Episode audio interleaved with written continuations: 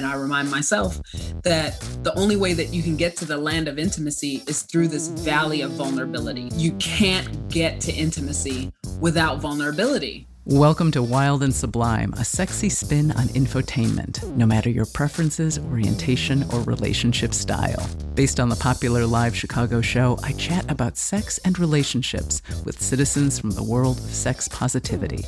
You'll hear meaningful conversations, dialogues that go deeper, and information that can help you become more free in your sexual expression. I'm sex educator and intimacy coach Karen Yates. Today, our panel discusses the toxic effects of the silent treatment during arguments and what you can do to change the dynamic. Plus, my sermon on the pubic mound. Keep listening. Have you been thinking, I'd like to start a podcast? Well, let me suggest beginning your journey with Buzzsprout, the best way to launch, promote, and track your podcast. Buzzsprout is a podcast host with both free and paid plans. With them, your podcast gets listed in all of the major podcast directories like Apple, Spotify, Google, and more. Plus, you get a website. And if you say that Wild and Sublime sent you by clicking on our affiliate link in the show notes, you get 20 bucks and we get 20 bucks. Nice. Go to the show notes to begin. Hey, folks. Have you ever been in a relationship where things completely shut down when you're having an argument?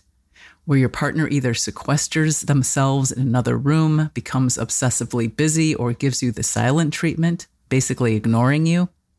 Well, the term for this is stonewalling, and there's no way around it. It sucks. We had a Wild and Sublime Patreon member ask our panel about it, and I think you'll get a lot out of the answers given. I know I did. And stick around for my sermon on the pubic mound at the end of the episode, where I'll talk a bit further on it as well. You'll now be hearing from sex coach and pleasure mentor Tazima Parris, relationship and sex therapist Korey McWilliams, and queer kinky poly therapist Jason Best of Best Therapies, who will be kicking us off. Let's go on to Enjoy. the next question for Jason.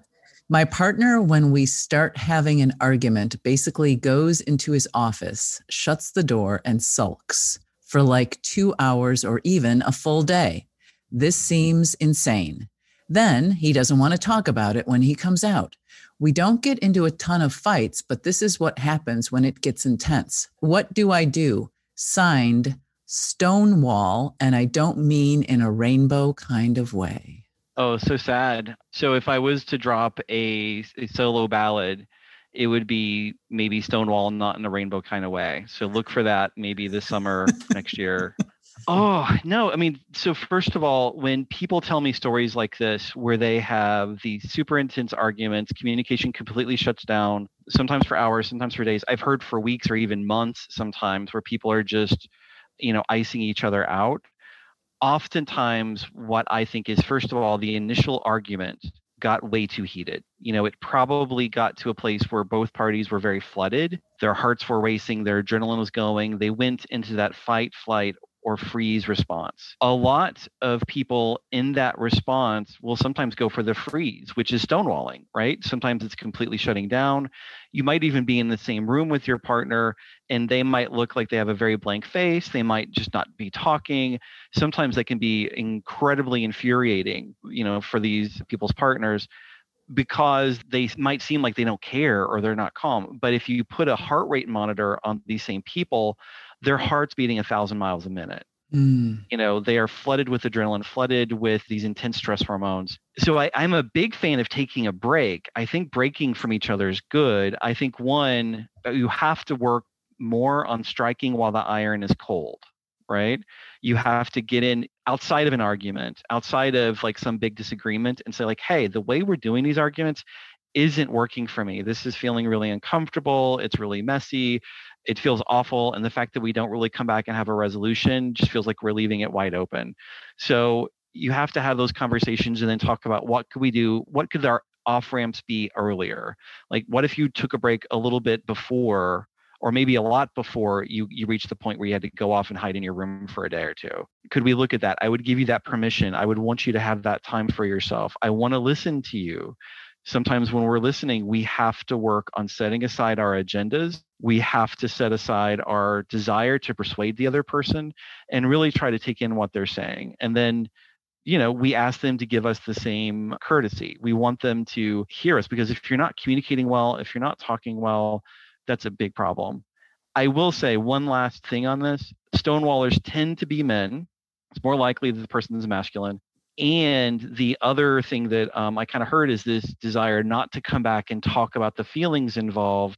You know, I have absolutely seen stonewallers of every gender. I've seen, you know, people who are afraid of talking about these meta emotions, these emotions that they might consider negative anger, anxiety, frustration. There's some people that don't see the benefit to it and they will resist it. It is a mistake. You know, if you can't share those problems, they tend to come up again and again. If you can't resolve them, I know it's a, it's awkward to talk about. Sometimes it can be difficult to talk about, but if you don't go back and kind of put them to bed, then they can be like zombies waiting for the chance to rise up and you know eat your brain. So you know working on talking more about those uncomfortable feelings obviously that might be time to go see a therapist if you guys can't do that yourselves I would recommend someone with Gottman training because I think that's a really great model to follow in working with these kinds of issues. You know, I'm guessing that my co-panelists have some great responses to this too, so I won't keep talking for another five hours. But I think this is the kind of case that I love because I think there's so much that you can do sometimes with these confrontations to really relieve a lot of stress and anxiety in the relationship. Awesome. Korey and Tazima. I'd love to share a couple things that I know about emotions. Everything that Jason was saying, especially around taking the break earlier, I completely want to highlight that. That is super important. I also want to encourage people to get support about the dynamic of the relationship the dynamic of how how you enter into difficult conversations or what happens when everybody gets heated because understanding that dynamic is difficult to do from the inside. It's extremely challenging. It's hard to access sort of logic and theoretical stuff when you feel so hurt or you feel so angry or whatever. I want to share a little bit about the emotion stuff that's happening at those times. So if if someone feels threatened and the fight or flight thing is happening, fight or flight or freeze is happening, oftentimes the stonewall i found is is a cold version of anger and anger is usually the hard spiky protective covering over softer more vulnerable feelings. And if you can start to access for the partner that's behind the stonewall what is underneath that anger or that guarding or the protective layer? Is it hurt? Is it fear? Is it these other vulnerable sadness? What's going on underneath that?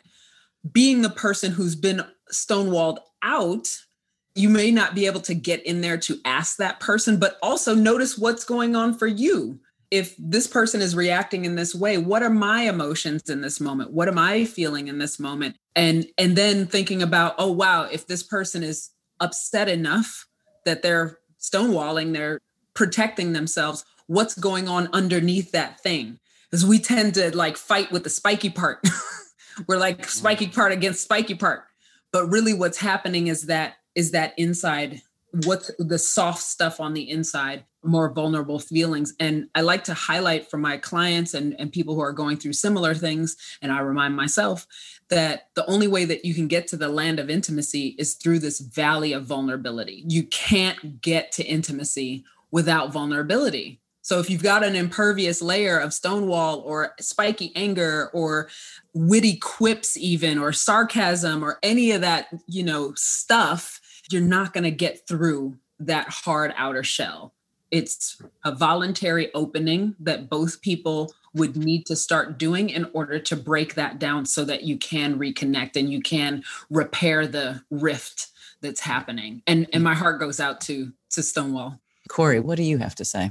A couple things, just real quick, just to reiterate. Yeah, feelings. Some people aren't tuned into that. Some people never learn to identify it. Some people don't have the language of it. If that's the case, and you know your partner's the case because they go and they hide out for two hours and they don't want to talk about things, then as a caring partner, we can maybe try to empathize and see what it is they're needing you know we can ask them we can make empathic guesses about what they need but trying to really connect with what's underneath those feelings, what's causing them to shut down, I think is really important. And, and one other thing to those people who don't like feelings, unfortunately, as humans, we all have them. Uh, the problem is not in having them. The problem is how we deal with them and how we express them. And does that match up with our partner's ways and what they know? And oftentimes that's a source of conflict. Right. I want to talk things through, and you want to go hide for two hours. Okay, we're gonna have to find some way to reach common ground. That starts with understanding each other, uh, and each other, understanding each other's needs and their feelings. And sometimes the language of needs is maybe a little less threatening to people who don't want to talk about feelings. But the way I think about feelings is that they all come out of either needs that are met or needs that aren't met. The good feelings come out when our needs are met. Yay, I got what I wanted. When our needs are not met, mmm, mmm, you know, that's when we start striking out. So yeah, I like that workaround a lot about needs versus emotions. Like that some people just don't want to talk about the emotions, but if you if you phrase it a different way. Yeah. Um, I don't have um, feelings. What are you talking about? I do have needs though, right? Mm. while while we're on feeling the even the word feelings, I want to identify too that people sometimes mistake ideas for feelings. So mm. I feel hurt is very different from I feel like you intentionally hurt my feelings. Mm. anytime like a, it's like a bad pool shot. Bing bong, bing bong, bong, bong, bong. Bank, so anytime shot. you hear yourself or your partner um, saying "I feel like," that's my flag to say this is an idea and a concept uh, it's a thought more than it is a, a feeling and an emotion specifically. If you're interested in finding out more about therapist Korey McWilliams, Jason Best and his practice Best Therapies, or Tazima Parris and her company Infinite Relating, go to our show notes. And did you know that all Wild and Sublime episodes have transcripts? Go to the episode on our website, and directly below the audio player, you'll see the link and you'll be able to download them. Wild and Sublime is supported in part by our Sublime supporter, Full Color Life Therapy. Therapy for all of you at fullcolorlifetherapy.com. And now it's time for my sermon on the pubic mound.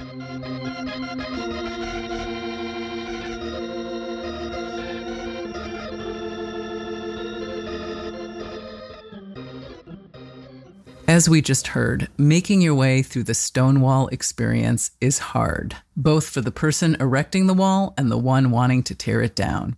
In some regards, as far as I can figure, there are some points that apply to both parties. First, it's not about you. If someone you're in a relationship with is building a wall, that 100% has nothing to do with you. Wall building is a coping mechanism that started long before you came along. So get out of the spinning thoughts like, if only I had said this instead of that, or if I do this one thing, it'll change my partner's behavior. It won't. You're not that powerful to be able to get into your partner's head with a wrench and turn a few bolts, and then they start acting like you want them to. It doesn't work like that. Now, if you're the one building the wall, it has nothing to do with you either. What do I mean? The wall builder is a version of you from a long time ago who started building walls as an act of self preservation. It made total sense back then, but that scenario and that person no longer exists. But you're using the same playbook. That playbook is outdated. Do you want a better one? Well, guess what? You have to do something different. Like the old saying goes if you do what you've always done, you'll get what you've always got. Which leads me to the second point self esteem. You might think that building a wall preserves your esteem and keeps you protected, but I'm sorry to say, based on personal experience, the wall is actually an airtight vault that's probably killing you. Okay, that sounds grim, but I wanted to get your attention. If you can't share your thoughts with your partner, that means nothing's getting out. But that also means nothing new is getting in. You're in a repeating loop. And we all know from the Matrix what that means. You're actually in some weird little box getting your life juices sucked out of you. So, why is this an issue of self esteem? Because you are important enough to talk about what matters to you, even if initially it comes out as an inarticulate mess. If you have the courage to share what matters to you, that builds self esteem because you are actively showing yourself that you respect yourself. And the more you share, the easier it gets. And then over time, things change in general because you're able to take in new information that reinforces self esteem. And here's a cool secret the more you do this, the less important your partner's reaction is because you're actively engaged in a more important relationship the relationship with yourself. And for the person who is with a stonewaller, self esteem can get built by unhooking from the drama. Okay, so they want to be obsessively reorganizing the broom closet or hiding out in the basement and not talking to you. That's cool. You can go for a walk or get together with a friend or read a book and feel good. You don't have to suffer because of their issues. Because remember point one, this has nothing to do with you. So let go and enjoy your life. Well, that's it, folks. Have a delightfully pleasurable week. Thank you for listening. You can follow us on social media at Wild and Sublime and sign up for newsletters at wildandsublime.com. Got feedback or an inquiry? Contact us at info at wildandsublime.com. I'd like to thank our design guru, Jean Francois Gervais, and the Creative Imposter Studios, our editing company.